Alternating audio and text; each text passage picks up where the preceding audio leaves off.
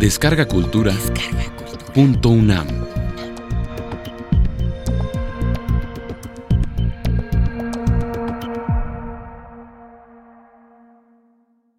El chamanismo entre los nahuas y los mayas. Curso impartido por la doctora Mercedes de la Garza durante el mes de marzo de 2014 en la sala Carlos Chávez del Centro Cultural Universitario. Dentro del programa grandesmaestros.unam. Módulo 2. Los chamanes, sueño y éxtasis. La palabra chamán viene de una lengua de Siberia que se llama tungus y se ha usado en la investigación en todo el mundo por todas las personas que trabajan sobre este tema como sinónimo de curandero, brujo, mago, médico brujo, etcétera, etcétera. Pero en realidad es todo eso y más. El chamán reúne todas esas cualidades y todavía es más. Es el hombre que puede separar voluntariamente su espíritu del cuerpo e internarse en los otros mundos. Es entrar en los estados de sueño y de éxtasis. También preside las prácticas rituales, o sea, es el encargado de eso, pero después de haber recorrido un camino iniciático, toda una trayectoria de iniciación, de aprendizaje, etcétera, que les ha dado, o sea, ese camino, poderes sobrenaturales. Por ejemplo, dominar el éxtasis, controlar sus sueños y manejar los tiempos. Y digo los tiempos porque hay varias ideas de la temporalidad entre los mayas. Ellos poseen además el conocimiento de las imágenes oníricas, o sea, de los sueños. Son los únicos que tienen en sus manos el uso ritual de plantas y animales sagrados. Nadie más que ellos puede manejar las plantas y los animales sagrados. El chamanismo viene desde tiempos muy remotos en Mesoamérica, todo el territorio.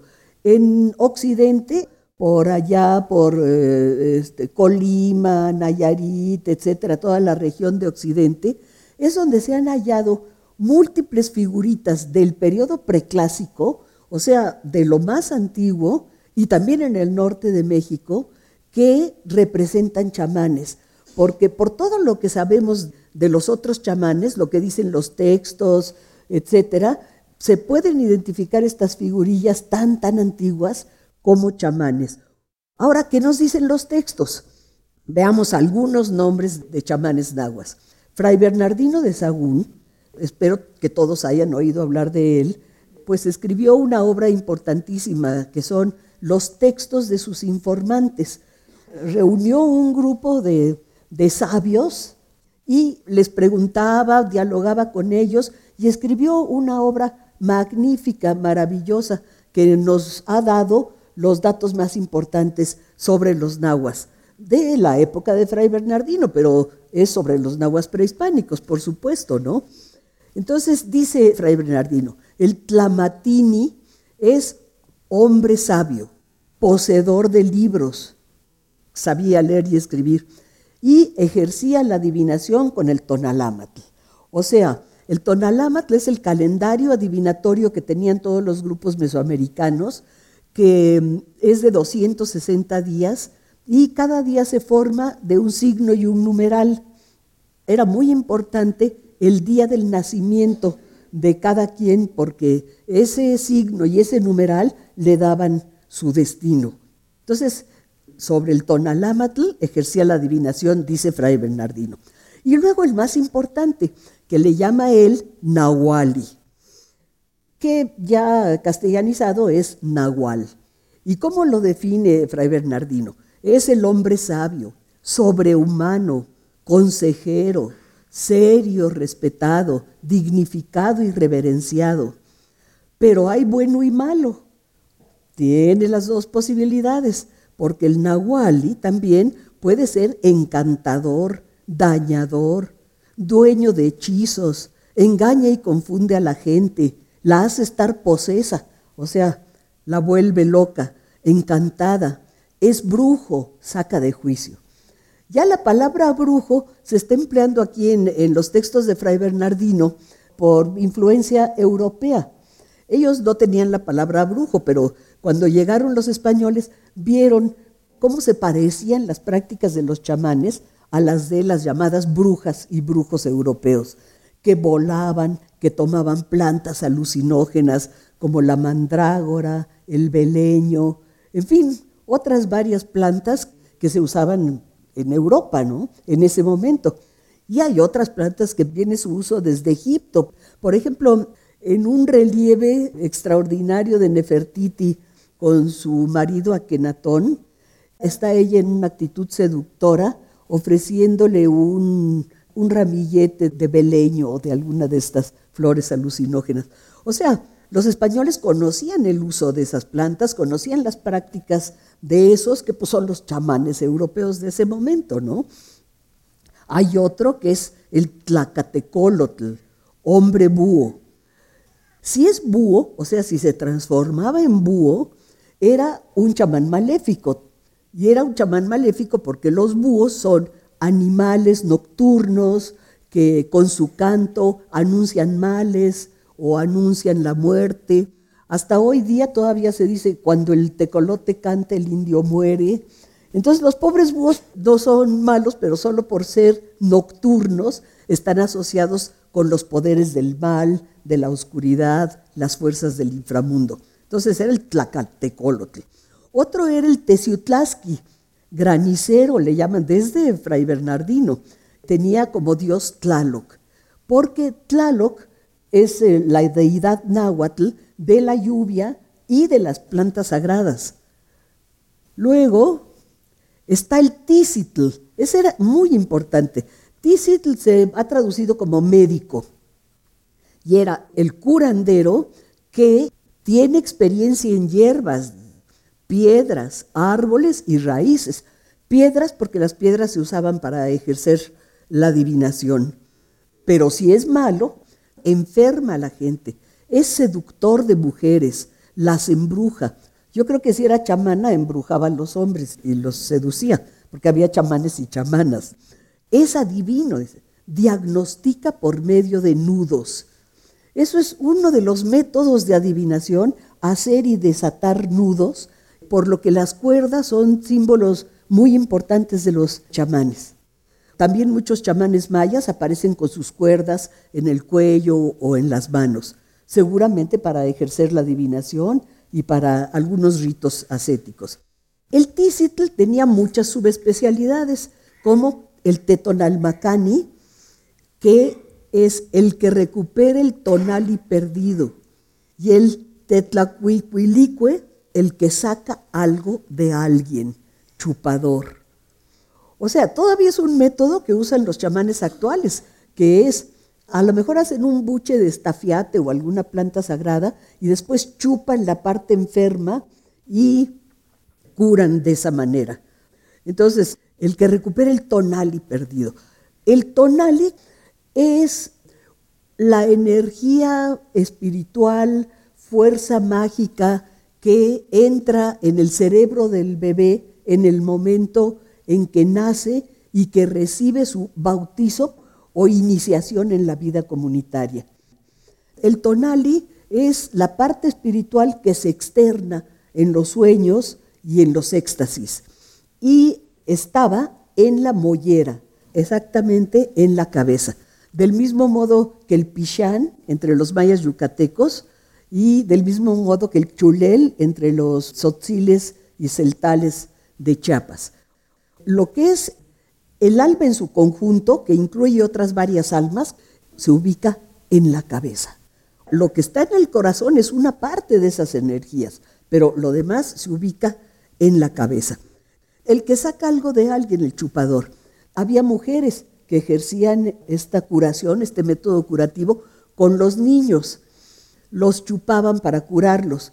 Y claro, los españoles, acordándose de las brujas maléficas de Europa que chupaban a los niños para sacarles la sangre y matarlos, claro que condenaron a los chamanes por esas prácticas. Una cosa importante es que los gobernantes eran chamanes, tanto entre los nahuas como entre los mayas. Por ejemplo, dicen los textos que el gran Motecuzoma o Coyotzi y el cacique de Huexutla, Cocotecutli, del que se decía tenía el poder de hacer llover, o sea, era un granicero. Ahora, algunos nombres de los chamanes mayas antiguos. El Cujulajau, que significa señor divino, era el gobernante en la época clásica maya. Esto de señor divino se ha descubierto gracias a la epigrafía. Ahí se ha leído, es como el más grande de los títulos de los gobernantes. Después estaban los Nahual Winik, que menciona todos los textos de la primera época colonial, ya escritos en lenguas mayas y caracteres latinos, los textos quichés, cachiqueles y de otras etnias mayas, les llamaban Nahualhuinac, hombres nahuales. ¿Y qué implica eso? Pues que ya tenían una fuerte influencia náhuatl.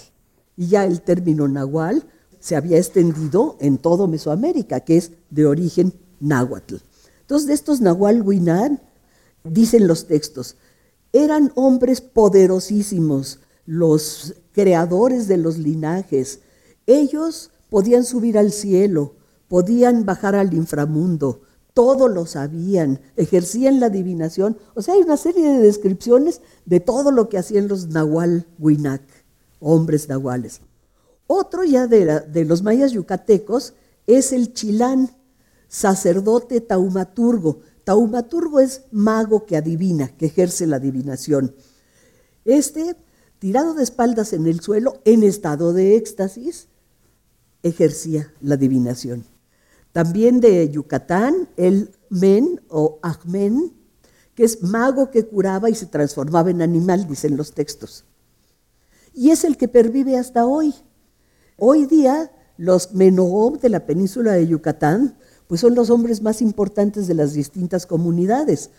Y hay algunos, según lo han revelado los propios chamanes, que son grandes, grandes chamanes, todavía perviven en Campeche, en Yucatán, y se pueden transformar en pájaros y en otra clase de animales. Esto lo han dicho los informantes. El ahuay es brujo, o sea, el que hace maleficios. El aquinyá, trabajador del tiempo, le decían los mayas, y es también un granicero y pervive hasta hoy. O sea, un granicero que puede controlar los granizos, las lluvias, puede provocar lluvias, etc. Hoy día hay muchos graniceros todavía. Y otro es el ajpulyaj, dicen los mayas yucatecos, que significa brujo echador de enfermedad. Todos estos son términos recogidos en la época colonial. Ahora vamos a ver qué es el bulto ritual. El bulto ritual es la parafernalia que llevaban los chamanes, que llevaban y llevan. Los de los mayas antiguos, o sea, en relación con esos Nahualhuinac, dicen los textos, que llevaban en el bulto enrollados huesos de falange de águila, de puma y de jaguar. O sea, los animales alter ego, los otros yo animales poderosos. Llevaban patas de venado, también un animal sagrado relacionado con el cielo y obviamente con los chamanes.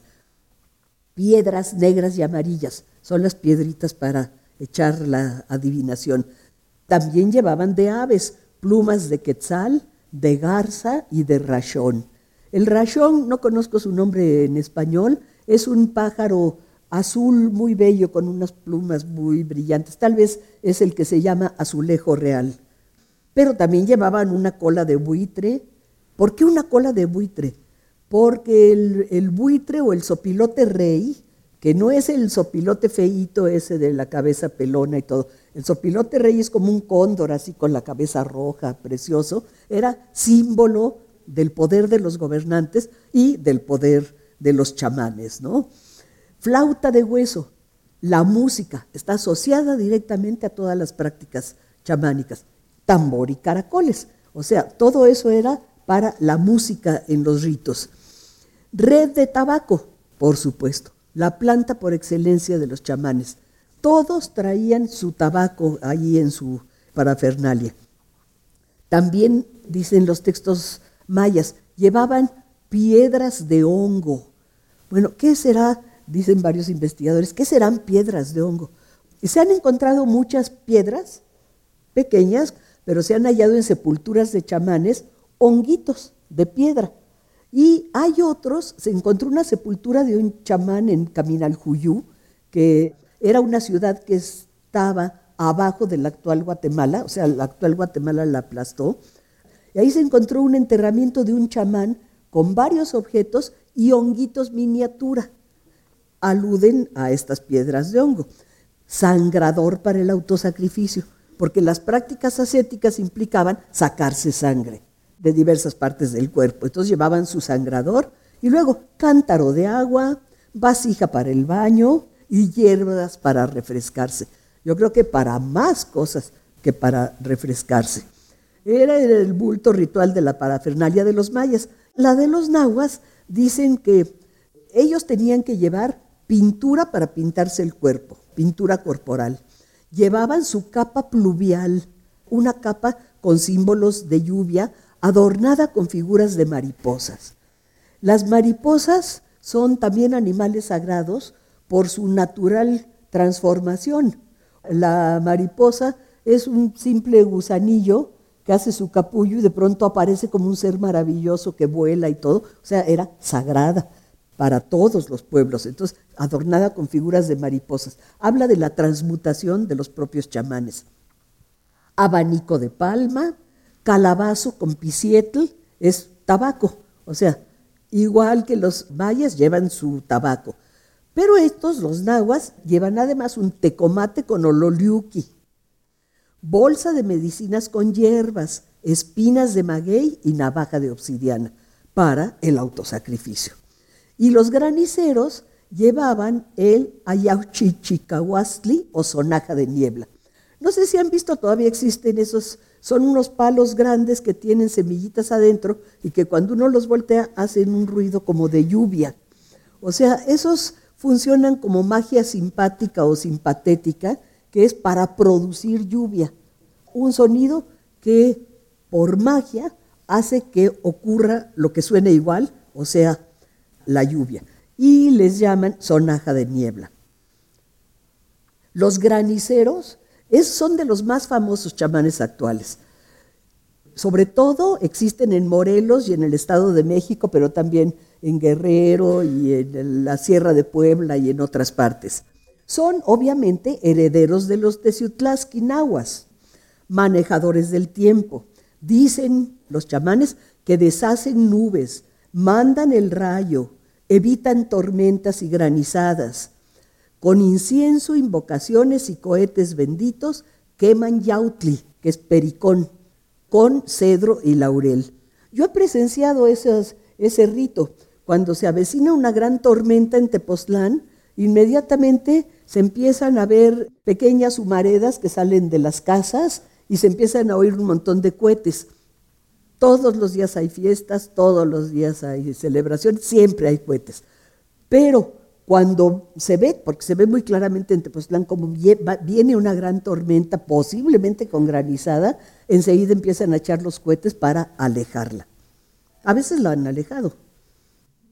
También los chamanes eran parteros. No crean ustedes que solo mujeres eran parteras. Los hombres también hacen el oficio de parteros. Pasan por varias iniciaciones para llegar a tener las cualidades de ser parteros y conocen el manejo de plantas también.